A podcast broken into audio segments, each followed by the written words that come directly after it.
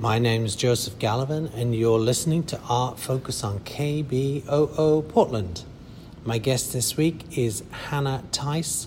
Hannah is talking about her new show, Aphelion, which is on at Blackfish Gallery through January 27th.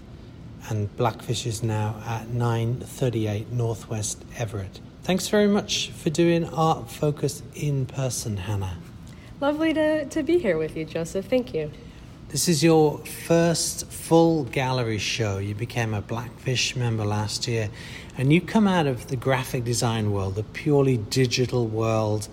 You were dissatisfied with that kind of as a job and then also as a way of making art. And then you just kind of broke through into this new collage. Uh, these are these are big collages, 3D mounted on um, mounted on kind of black backgrounds. So, first of all, we have to know what the title means Aphelion, A P H E L I O N. Yes, I, I have a, a small background in astronomy, and this, this name of the show, Aphelion, stuck with me as a concept. Aphelion means the farthest point in an orbit. Uh, and to me, that really resonates as a way of conceptualizing darkness in your own personal life. You know, I think it's a very human experience to find darker moments. Uh, and Aphelion is both a moment of the most dark, but also a moment of realization and an opportunity to begin a return to yourself. And so, Aphelion to me really is a moment of, of hope. So, it is a, is a moment of, of hope and acknowledgement that I have lost myself, but it's now a new opportunity to rediscover myself, return to myself, be authentic, become vulnerable, and uh, begin a, a, process of healing as well and a return to myself. Mm-hmm. The so objects in space they have an orbit, but it's usually off. It's not circular. It's usually elliptical. You know, so a, a body moves slightly further away at some point. Um, but the one of the one of the first pieces you see is called Aphelion and it's round. So you make these little perspex, clear perspex boxes and fill them with things, uh, little push pins with black heads, jet black nails, um, black beads or beans, can't tell what they are. And then there's chicken wire that you've sprayed black. And then these boxes, they do have white elements of photography. There's a there's a woman's hands. There's some numbers that are melting. Um, human body, a nude, and then it's all set on this black matte painted background. And this one in particular is circular. And listen to this.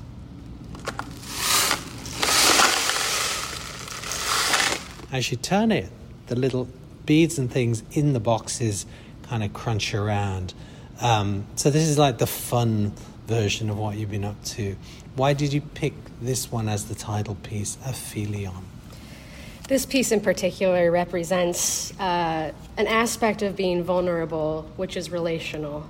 And I think that part of humanity and being raw and open and honest about your struggles and wanting human connection, you have to open yourself up to others and invite others to want to discover you as well. And so this piece is an offering of, of the rawness, the vulnerability, the darkness that, that can consume our souls and, and opening it up and inviting someone to want to inquire, to want to discover, and want to, to share and validate that experience. So this piece Aphelion is an invitation to discover, you know, what lies within. You can't discover it all in one go, one look. You have to interact in order to discover the entirety of the piece pretty complicated. I, I forgot to mention there's um, kind of sh- shiny black sand in one of the boxes too. Um, I mean, it's kind of like something you see at OMSI, right? Where you're invited to step up and touch things and move things and watch things. Is that just something you couldn't have had a show without at least one thing you could touch? Yes, a hundred percent. I, I, I wanted to have something that really embodied the aspect of human connection. And I think there's something about observing a piece and finding yourself in it, but to be able to interact with a piece and find yourself in it, I think that really is a way of connecting, you know, my one soul thread to whoever comes up to this piece and interacts with it and then connects with it. It's it's it's such an embodiment of what vulnerability truly means. It is a collaborative relational dance. And I and I hope that's what this piece encapsulates. Mm-hmm. Mm-hmm. At the left end of the gallery, here in Blackfish, um, one of the bigger pieces is called, well, it's called Untitled. Um, it's a big black rectangle. You've built more of these these clear boxes, which you built from scratch, um, and then you've put things in them. Like there's a looks like a piece of coral, more of these shiny black beads, black mesh, but behind it, on the on the painted wood, there is this thicker paint. It's it's also black, but it's kind of textural, you know, like you've used, you've squished it down and lifted something up. And there's also what looks like tape, black tape, sheets of clear plastic which um, have photos somehow on them or behind them. And then uh, that that um, Dymo tape, you know, that you punch and the black turns white because of pressure that used to be for labeling. Um, there's so much going on in this how how do you just know what direction you're going in as you work? Like, how do you decide? Okay, paint, plastic, you know, coral. Oh, you know, it's not a linear process at all, and it can be really messy. And it depends on the piece. You know, some pieces come together in four hours, and some take four weeks. And I never know what it's going to look like at the end. I started this piece with the idea of having the, the dried coral as a centerpiece, as sort of a totem, a, um, a moment to pull it all together as a, an element of a decay and death, but also beauty. And so I sort of start with a focal point and from there build out a conversation. And so each of these elements are having a conversation with all of the elements together.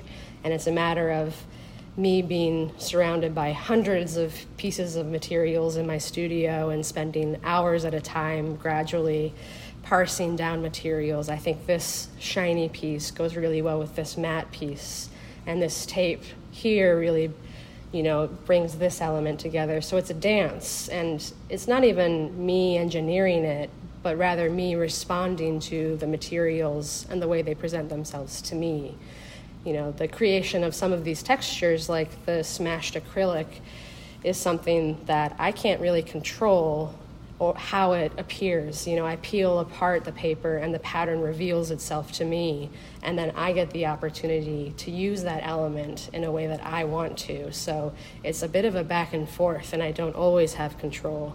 And by the end of it, usually it's just a, a smattering of, of scraps, but on the canvas, it's the final edited elements, and then it's just figuring out how those elements really want to sit together.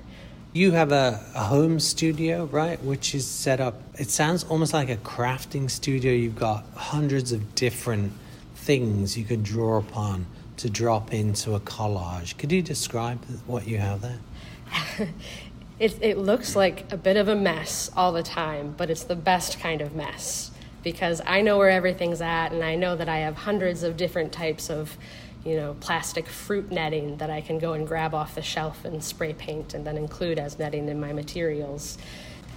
It's like a warehouse of materials you never expect to be used in art and, and I've given myself permission to collect items from wherever and use them in a way to communicate uh, tactile feelings and abstract emotions in a way that I don't think I could with, with a realistic painting or a photo. For me, these, these materials form a dialogue in a way that I don't think I could achieve uh, with other aspects. So my studio is a bit of a mess. It's a, it's a bit of a fun mess, uh, and. Uh, but it's well away from your, your you know, 38 inch monitor where you have to do your work, right? it is as far away as possible. It is my my precious space where I can shut out the world and just get entirely lost in material and uh, an abstraction and a real tactile practice of self expression. What's the best black spray paint? I'm currently using a Rust-Oleum textured outdoor spray paint, which gives it a little bit of an extra bite and build to it. So that's currently my favorite black spray paint, but it might change. Textured? yes, it's a textured spray for like outdoor furniture, so you get like a little bit of a pebbling and it captures just a slight texture Mm-hmm. rather than it being perfectly smooth and shiny. So you were making prints, and you can find them in the Blackfish sort of uh, store at the front, and and so you were making prints, and they were like monoprints where you would go over and over and subtract and take a scratch and add and things like that, and then you had this revelation what that you wanted to make this 3D collage. Could you describe that? Yes, so the, the my background in printmaking, I've always loved printmaking as a transition from graphic design because it really employed my thinking from graphic design, sort of binary on off, ink, yes, no, bold colors. But as I got into mono printing and exploring the use of adding materials like string or netting as a mask in between the plate and the paper, I was really enjoying getting texture in a 2D manner. But at a certain point, I was holding these materials in my hand, these nets, these strings, and it was like a, a light bulb moment of, well, I could just use these materials. Why don't I use these materials? So you would put string on just to make a mark and then take it off, mm-hmm. and then you thought, oh, why don't I just leave the string there? Exactly. And it's a, it's a wonderful moment where in, in that one moment I shifted from the flat page into a three dimensional space. And it feels like I opened a can of worms, but it's a really good can of worms. It's a fun can of worms. Some of the smaller pieces um, to, to the right of that large piece, these are more untitled. They're, they're kind of like blocks of wood. They're, they're thick, I know, one and a half inch pieces of plywood, I think. And then you've printed photos on them, but it's all very black, black and white. And, um, and then you've put your clear boxes on top. And then there's like pieces of thickly textured, I think that's paint on top of other blocks. So the, these are a bit more restrained. Can you talk about the mm-hmm. photography that you use? So I, I did start collaging last year, and, and it was a fun exercise. I started collaging as a way to break up my printmaking practice, a way to respond to materials in a way where I wasn't creating them. And I had started a collection of magazine clippings, and a lot of it revolved around hands and bodies and nature. And in using them, I had a moment where I wanted to drain the color out of these magazine clippings, and so I started to scan the clippings and then edit them in Photoshop and adjust the tones so I could keep the tones together and have them feel more cohesive. But as I was scanning, I had another light bulb and started to manipulate the material on the scanning bed to create distortions of the hands of these materials. And How do you do that? so you, you place the you place the clipping onto the scanner, hit go, and then as the scan starts, use your hand and just move the paper around as the scan is going. And I got pretty good at it. You can see the light shine through, and so you can kind of engineer what you think is going to happen. You know, I want these fingers to kind of drip away. And so doing, you know, each one I would do about 50 times until I got one that I was happy with. But once I was happy with it, it's the distortion really captures a sense of a separation from your physical self, a sense of not knowing yourself and a lack of identity. And so the distortions are a way of me reinterpreting magazine clippings in a way that I think infuses them with uh, an element of what I'm trying to capture about a sense of self abandonment and a sense of loss of your own identity and what that feels like physically. When you do a flatbed scan, it can take like 30 seconds. So you would move the paper on the glass, and are you looking at a monitor to see the result? Or you're not going to print the result, are you? No, I am I am looking at it from above as it's scanning and in my mind doing the best I can to try and predict what is happening.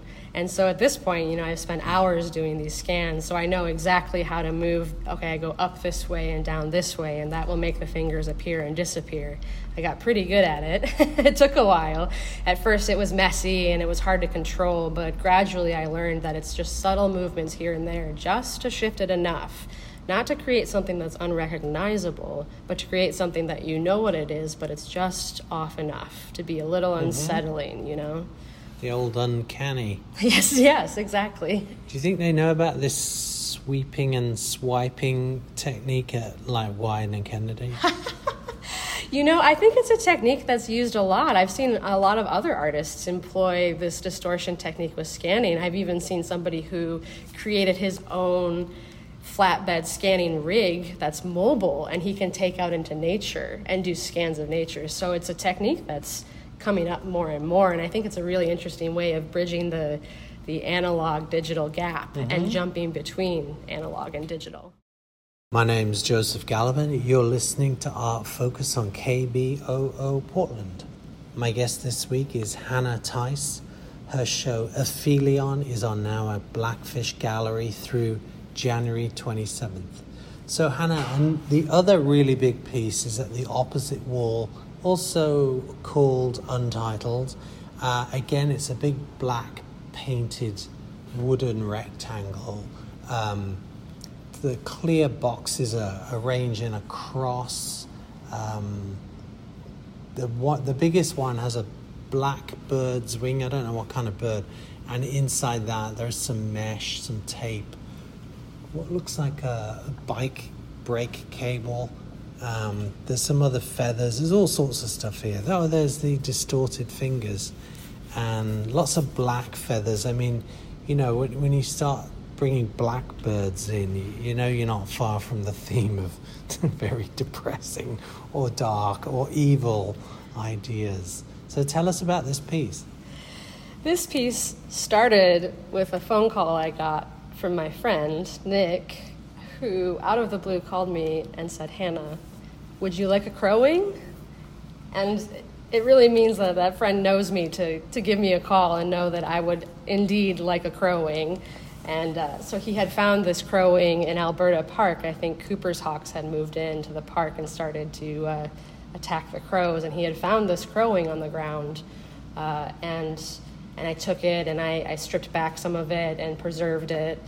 And I, I think it's a really beautiful piece to include in this work, and I built this entire panel around this wing as a as a way of referencing a loss of your own agency, death, decay, and as a way to tie together, you know, humanity with nature. And I think that, you know, including my own photography of my own hand with the wing and a feeling of constriction and constraint around it, this piece really tries to capture a sense of helplessness and immobility and uh, a gravity of being pulled into your death. You know, there's some some dirt and rocks at the bottom that really weigh the piece down and give a sense of a loss of flight and a loss of an ability to escape. When you talk about depression, there seems to be an overlap here between mourning and then the kind of clinical depression. Um, it, can you make that distinction? Mm. There's there's an aspect of depression where there's the loss of yourself, but the the more mourning side of it has more to do with the deeper sense of the lack of self. And that's really where the, you know, losing yourself for a period of time in your life, I think that realizing it and coming out of it, there is a process of mourning the time you lost, the, the relationships you lost, the experiences you lost or missed out on you know so there's part of the coming back involves a sense of that mourning and an acceptance of what didn't happen or could have happened. Um, people i don't know i don't understand depression because i've never had it but from what i understand there's more to it than feeling sad and it's kind of like a rabbit hole people get lost in it um, talk about this as art therapy. How did the manipulation of objects help you express mm-hmm. your ideas and feelings about depression? I, and I think this is this is where the texture comes into it, and where collaging comes into it. You know, people write songs and music. People write books. For me, this work and the collaging and the, the textures and the materials, that's my alphabet. That is my way to express what depression felt like, because it's a felt feeling. It is an emptiness. It is a it is a physical thing that you can experience. It is a loss of time. It is a loss of identity. And, you know, I'm, I'm not a writer. And for me, label maker tape and, and crow wings and dirt and rocks and that is my way of expressing what that experience felt like. And in a way, reaching out to others because I know that there are so many others who have also felt these things. And this is my own way of capturing it and explaining it in the only way I know how, which I guess is through you know lots of duct tape and and crowings. mm-hmm.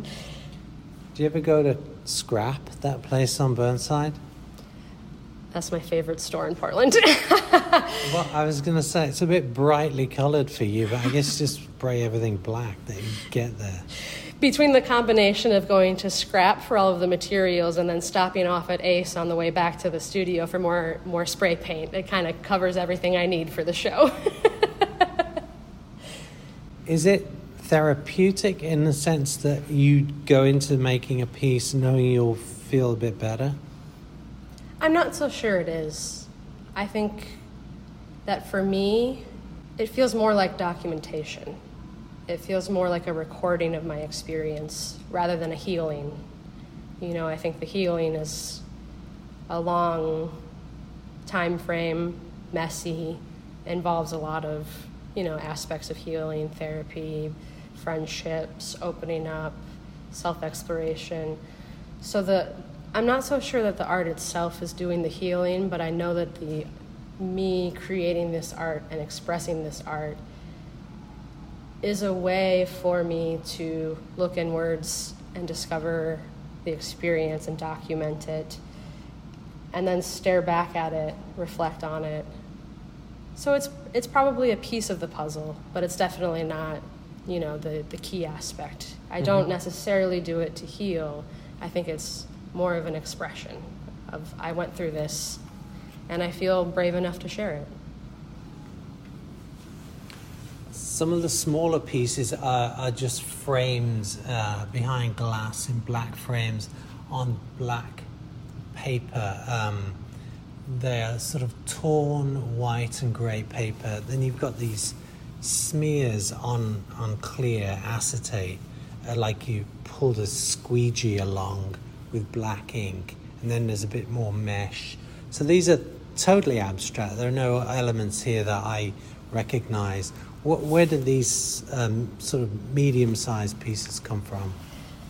These pieces actually predate the pieces that include more referential photography and distortions. These pieces were some of my first explorations with pure texture and using texture to create a feeling. And so this was the beginning of my building of my alphabet. And so this is like these are like my first poems with these pieces of, of how do these materials create a dialogue together? How can I use aspects of matte and shine and black and white and alignment and uh, you know tearing to really use that contrast to create something that has a a feeling when you look at it. And it's not any particular feeling, it's just something that you want to touch and that your eyeballs can almost feel just by looking at it. Um, in the, as you got going, um, you started making these little clear plastic boxes. To the listeners should know they look exactly like what you get Christmas cards in. You know, you buy twelve cards, but they're kind of messy. You know, for for a fanatically tidy graphic designer, the the glue the welding substance is white and it's sort of, you know, makes a mess of all the edges. And why, why did you allow yourself that? Oh, allowing myself. I think it was I had to accept it. And you're right, I, I am very precise. And part of me responded really negatively to how the glue was working with the boxes. You know, I think I set out on this journey wanting it to look more perfect than it does. Well, I would assume you just go on some website and order boxes to the right size that are just perfect looking. Oh, but imperfe- or imperfection is what I'm after. I think that the crux of this work needs to have elements of imperfection. Humans are so imperfect. The process of separating your inner self into interior boxes and compartmentalizing away the pain and the experience, that's pretty imperfect and it's messy and sometimes it is cloudy and, and you can't see into it. And for me, there's nothing, you know, at this point, I can say that the imperfection of the boxes is me leaving behind little pieces of me you know? The glue is so tacky that my fingerprints would come off sometimes on the boxes but i think that's i think that's beautiful at this point you know? I, I grew to accept the fact that the imperfection is necessary and you know there's nothing more human than making something that's just slightly imperfect and proving that you know this isn't this isn't an apple iphone made in a factory but this is these are nearly perfect boxes made by my own hands with my own glue and my own process, you know, and I think there's something beautiful to that. Mm-hmm. You're right. Uh, I think our, our uh, notion of beauty has been influenced by the iPhone because when you get one out of the box, they're so nice. Everything's like perfect. Um, I had a friend whose daughter was depressed, is depressed, and asked him how to treat her, and he said, just be very kind. And I always wonder whether there is some, for those of us on the outside of depression, is there like some one thing we could do to help or to accommodate? I think that's a beautiful thing to say, to be kind. I think that's, you know, you can't save people. And I think there's an aspect to it of, of being there and supporting but also knowing you can't fix and you can't solve. And all you can do is be there. And sometimes it's hard to be there for people who are, are feeling lost, you know. And I think that for me, having people that were there for me the entire time, and as I come back on my orbit from the farthest point and they're still there, happy to, you know, with open arms to accept me back for who I am now and, and healing and be there and see me and witness me and validate me, I think that's what you can do, you know. My name is Joseph Gallivan. You've been listening to Art Focus on KBOO Portland. My guest this week was Hannah Theiss. Her show Aphelion is on now at Blackfish Gallery, which is at 938 Northwest Everett, and it runs through January 27. Thanks very much for doing Art Focus, Hannah, and putting words to go along with your amazing art. Thank you so much, Joseph. It's been a pleasure.